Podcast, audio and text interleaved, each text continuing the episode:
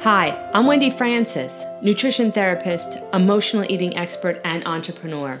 I've helped countless people overcome their obsession with food and weight. Isn't it time you overcame what you had become and ignite who you were meant to be? Your time to become an overcomer starts now. Everyone, welcome to another edition of Overcoming Your Emotional Eating. Today's podcast is an interview I did with an amazing woman named Sloan, who is a food freedom coach. She's got a lot of wisdom. And I was really encouraged by our initial conversation. We think a lot along the same lines and have recognized what it really takes to heal from emotional overeating and the pitfalls and dilemmas that can happen along the way. What's real and what's not real and what's at the core of this thing called emotional eating. It's a fantastic interview. Take a listen to see what you can learn so you could continue to overcome what you had become. And take a look at www.wendyfrancis.com. Not only do you have the podcast there as resources, we've got some books. I do have my End Emotional Eating E3 online course made specifically for clients struggling with overeating. It's an 11 module course. You can couple that with or without individual sessions with me. And we will have a package coming up soon that will do that as well.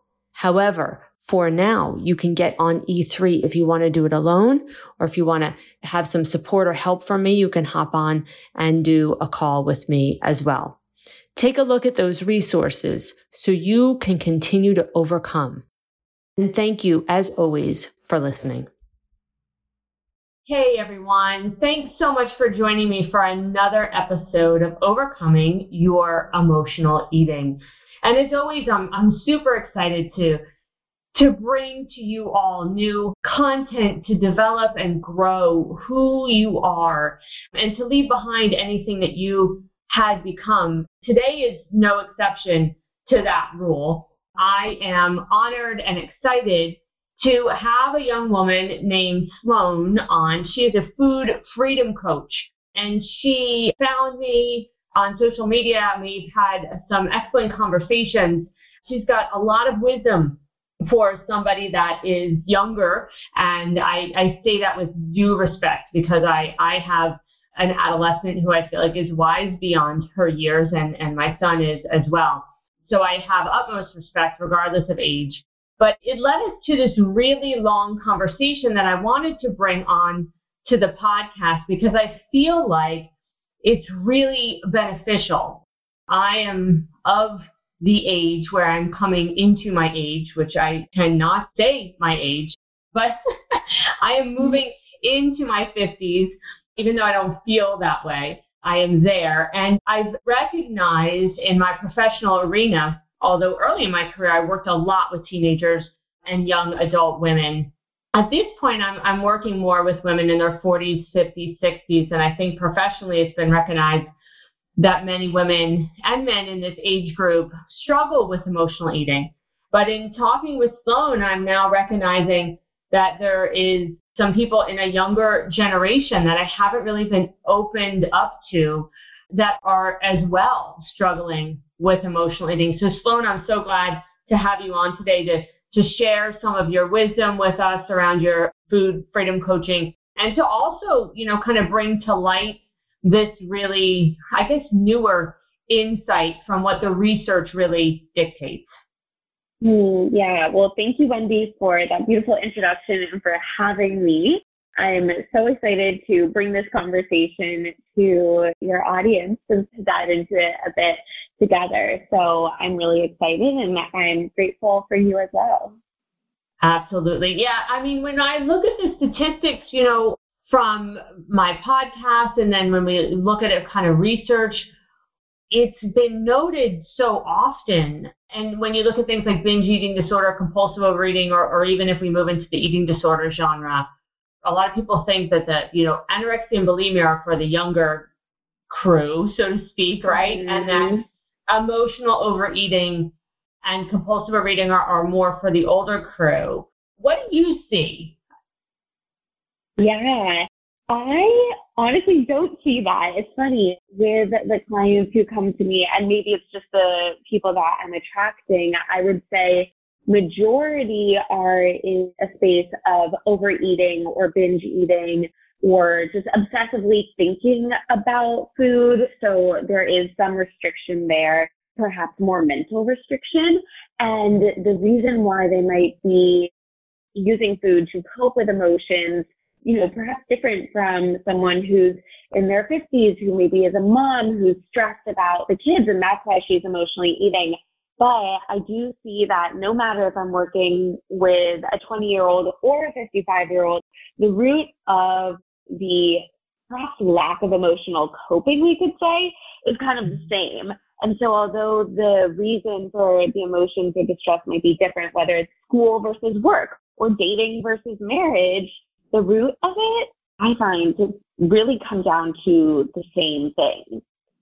Which makes total sense. You know, when I was in private practice and running groups and kind of had my feet on the ground, so to speak, in my office, you know, we used to compile these groups together to run and we didn't subset it based on age. And it was always mm-hmm. so interesting that, you know, the, the 40 year old with anorexia would kind of look at the 16 year old with anorexia, you know, or the 50 year old with compulsive overeating would look at the 20 year old. And it was such an interesting nuance for them to get a sense of the fact that like this can go across all age parameters, not not mm-hmm. all 15 year olds have anorexia and 50 year olds can have it too. So it, it goes mm-hmm. both ways. Completely. I could not agree more. And I think that no matter where you are in your journey, if you're able to get support and help pursue healing your relationship with food, then that is a gift in and of itself, no matter what what age or what time you are in in your life. And it is something that so many women unfortunately can relate to. And, you know, that's why I think running groups like you've done or groups that I've run is so powerful because being in community to heal really shows you that you're totally not alone. And I also love speaking on podcasts for that reason to show people, okay, you know, we understand we've been in your shoes or we've seen so many people that are in your shoes. You're not alone. There's nothing wrong with you. This isn't weird. Unfortunately, I wish it was. And that is totally possible to get to a space where you feel amazing with your relationship with food and body. Mm-hmm. Absolutely. And I, I love that you phrase it like that. It's a phrase that I use too. And I think, you know, I first started in the field 30 years ago, which is scary. but when I used to talk about people's relationship with food, I, I would be looked at like I had 20 heads. But, you know, you, you hear it now more and more. And the reality is, you know, we have a relationship with food. And when we don't have the emotional construct or the emotional integrity like you were talking about, you know, why a 20 year old might overeat versus why a 50 year old might overeat. It's the same underlying piece, you know, what do we do with our emotions? Mm, totally. Yeah. And I think sometimes I feel like it's so simple and sometimes I feel like it's so complex because there's the actual emotions that you're feeling and why you're feeling those things. And then there's the coping and that's where the food comes in. Like okay why aren't you coping with the stress in a more productive way? Or why is food the chosen coping mechanism for you? And that's where i think the roots are very similar.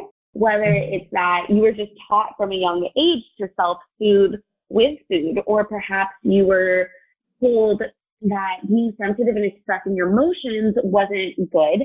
And so instead of expressing those emotions, you keep them hidden and then you numb out with food. Or perhaps it didn't feel safe to share emotions or it didn't feel safe to be stressed because somebody else was more stressed than you were. And so if you were expressing your stress and anxiety, then you weren't contributing to, you know, helping that other person. And so I feel like those different barriers, the blockages, the self-limiting beliefs around why not to cope with the emotions comes back to very similar roots around safety, around control and around self worth.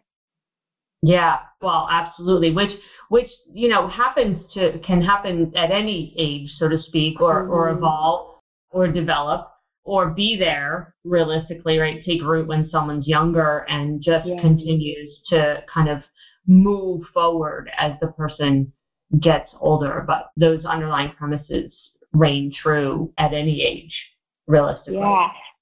And I'm curious for you, Wendy, when working with women or men who are, you know, in their 40s, 50s, 60s, because I ask all of my new clients this question, like, why now, right? Whether you're 20 and you've been struggling for five years or you're 40 and you've been struggling for two decades, like, why now? And I'm curious what kind of answer you get from that or why you think people heal at different times in their life. Yeah, it's a great question, Sloan. Here's what I think and I've heard. Well, I believe, I absolutely know this to be true, that emotional eating hasn't really been looked at, tended to, or helped, supported mm. in any way. I think, you know, when I first started in the profession, there was a really big push and launch to even get people to understand anorexia and bulimia. That was like mm. the time when we were out there in the community batting down doors saying, oh my gosh, there's this thing called anorexia. Because it wasn't a staple in the household. People hadn't heard of it really. And what they mm-hmm. heard of was the extreme case, you know, the 60 pound girl that passes away. They hadn't right. heard about kind of the myriad, right, of bulimorexia and now orthorexia. They hadn't heard of all those myriads. So I believe that now, you know, there's just starting in the last few years, if that, this term that we know as emotional overeating. And so I think part of it is that there's been a lot of people kind of hiding, not not knowing. They knew there was something wrong. They didn't know what it was. And they didn't know how to mm. get help and they didn't know where to turn especially mm. for, for women my age who don't access social media as much. That's where you start to see a lot of things kind of take root now and take flight. We're just not on TikTok or even Insta, you know, like it's just not a genre for us. So, and it's not talked about on LinkedIn. I'm going to tell you that. Right. So, so yeah. I think a lot of women, you know, my age, 40s, 50s, and 60s, they knew there was a problem. They didn't like how they ate. They felt uncomfortable, unhappy, dissatisfied, some depressed, you know, lonely, sad, isolated, but they didn't know what to do about it. That's what I've heard from a lot of people. I didn't even realize this was a thing. Mm, yes. And honestly, I hear the same thing no matter the age. And I couldn't agree with you more, Wendy, that it's something that isn't talked about. There's a lot of shame and maybe even a degree of normalcy.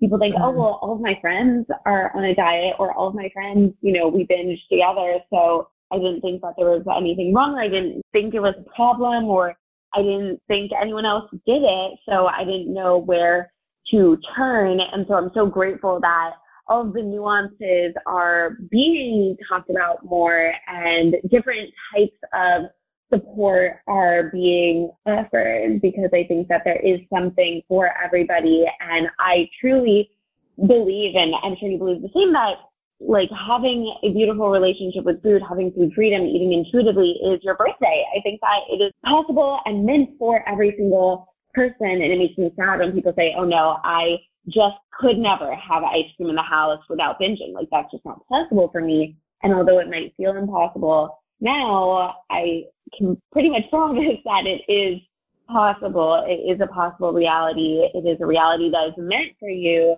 You just have to find your way to the healing that will align and work for you the best.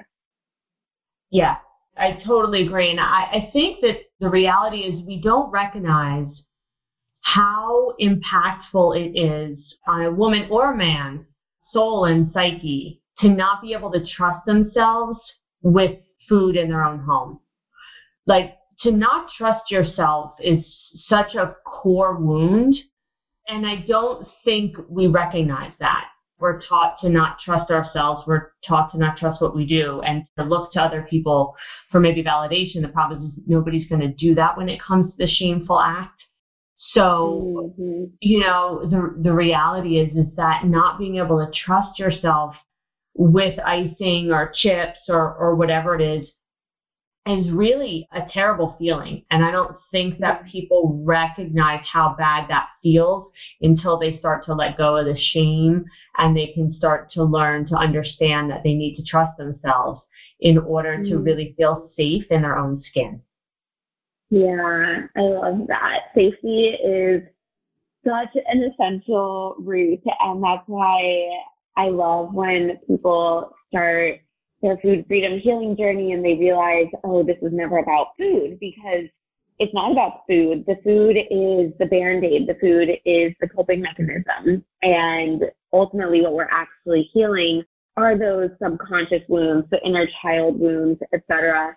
And when it comes to trusting your body, trusting yourself, that's where I personally pull from spirituality and manifestation to bring in the intuition on a deeper soul level, or you can think of your higher self and think, okay, if my higher self, the best version of me, the version of me who is like this goddess, glowing, healthy person, human being, if she had the ice cream, what would she do? And starting to embody that higher version of yourself, starting to have a conversation with your intuition as well as opening up the conversation with your body is a beautiful way to begin trusting because I think a lot of people don't trust their brain and they don't trust their mind, they don't trust their thoughts. So then we say, okay, well, if you don't trust your mind, could you trust your intuition? Could you trust your body? Because there are so many other like the energetic aspects that are giving us cues regarding what to eat, how much, when, etc. And we're trained, as you said, to be very analytical, to be very focused on external validation, information, logic, and then it totally mutes our own divine internal knowing. And when you open yourself up to those other spheres and channels, you get a lot more information.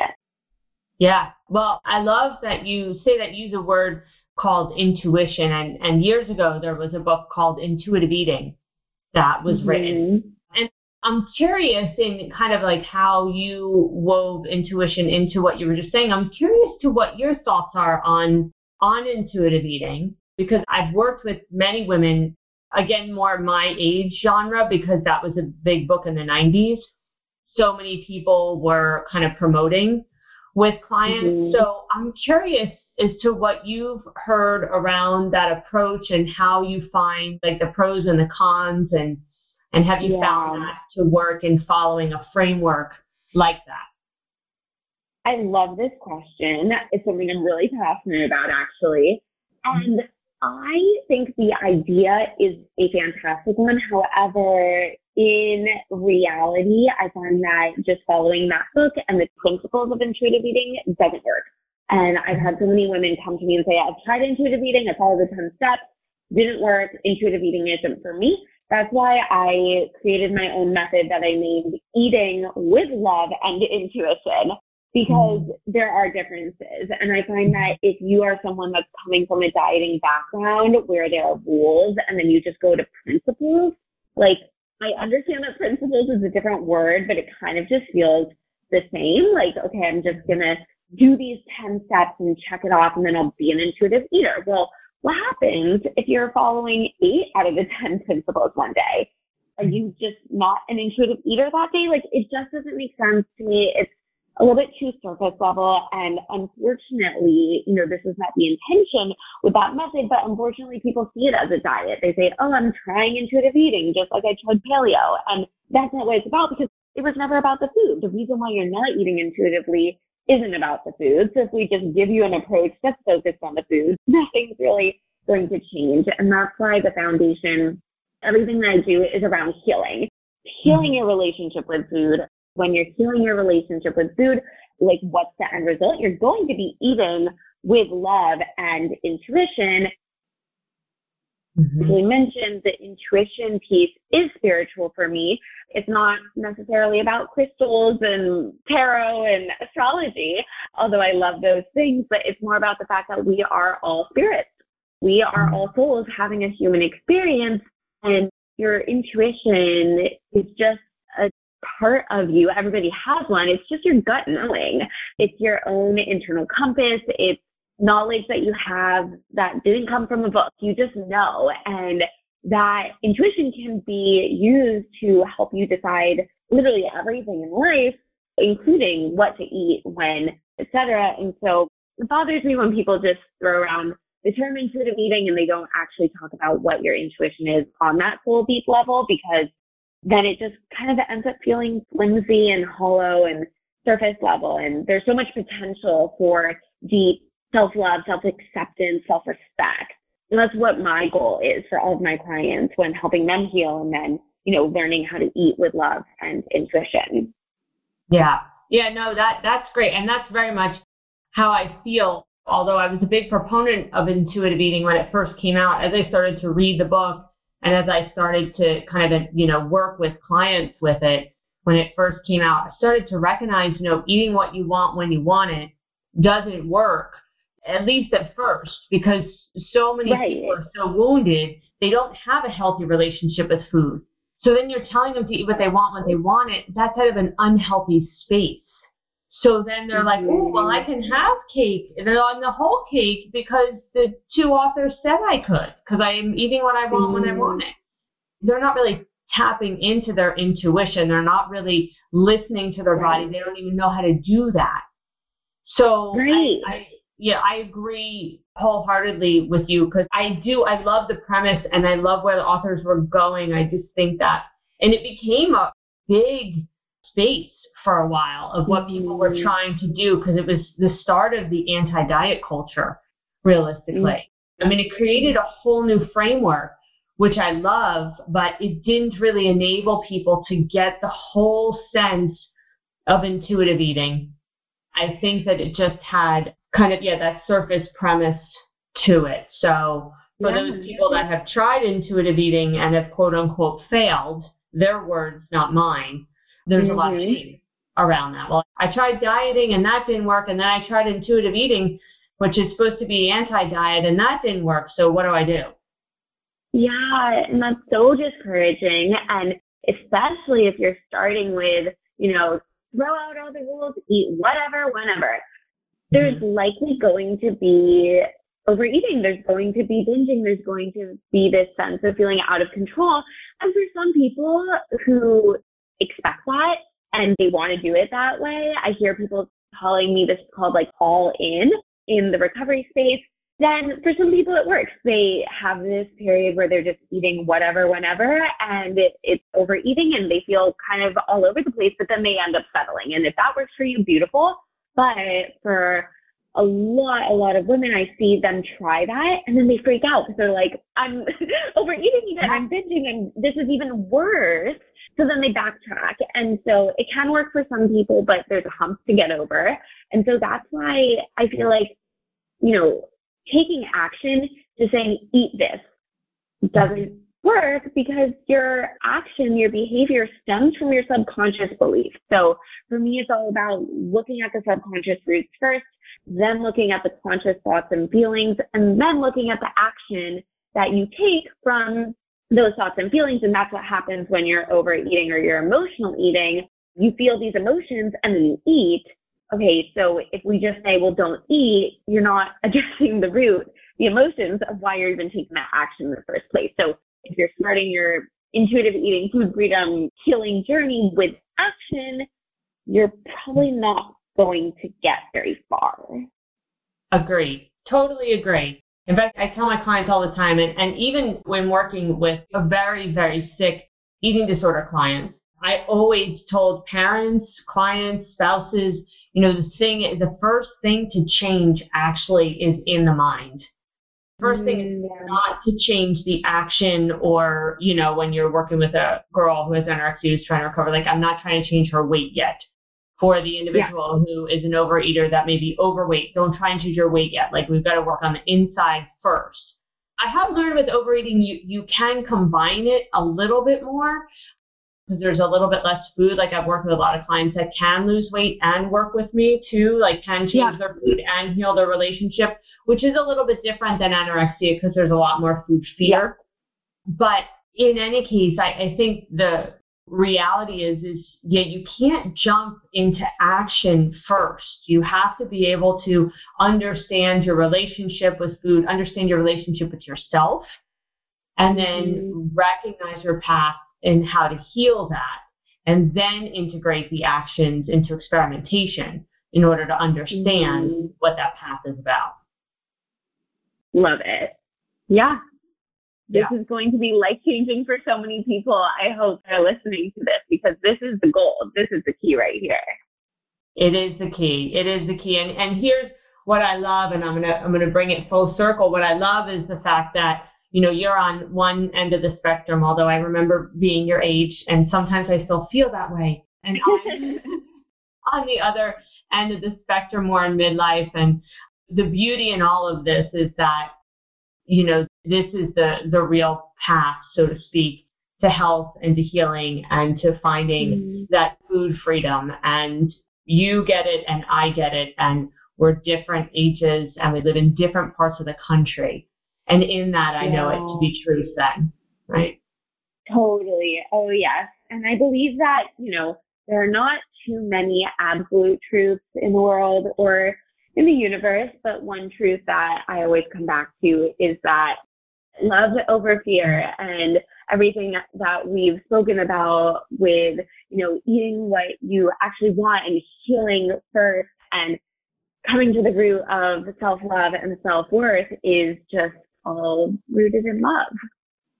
Absolutely. Love is everything, right? And that will yeah. heal anything if you just come at yourself with love, at compassion instead of mm-hmm. other things realistically. You can heal yourselves. We can realistically heal a whole lot of things with love. And that's why I love having you on, Sloan. How could my listeners find you if they want to find you? Yeah. So I am on the social medias. So mm-hmm. Instagram is the main place that I post, and my account is called Sloan Elizabeth.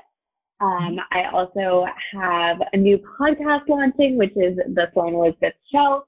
And then if you would like to have a conversation and have a complimentary consultation, discuss what it would look like to work together, then I can drop the link for you.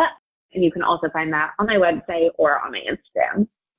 Perfect. Yeah, we'll put the link in the snippet that goes with this podcast. So you all will be able to have access to that link and I'll post that on my social media as well when we drop this Sloan. Thank you so much for, for coming on with me. And as always, thank you all so much for listening, learning, and continue to grow and heal your relationship with yourself so that you can let go of what you had become and you can move into, as Sloan says, and I say as well, healing that relationship with food. Thank you so much for joining me, Sloan, and thank you all for listening. Thanks for listening. If you like this podcast, share it with a friend. Rate, review, and subscribe. You never know who you'll help become the next overcomer.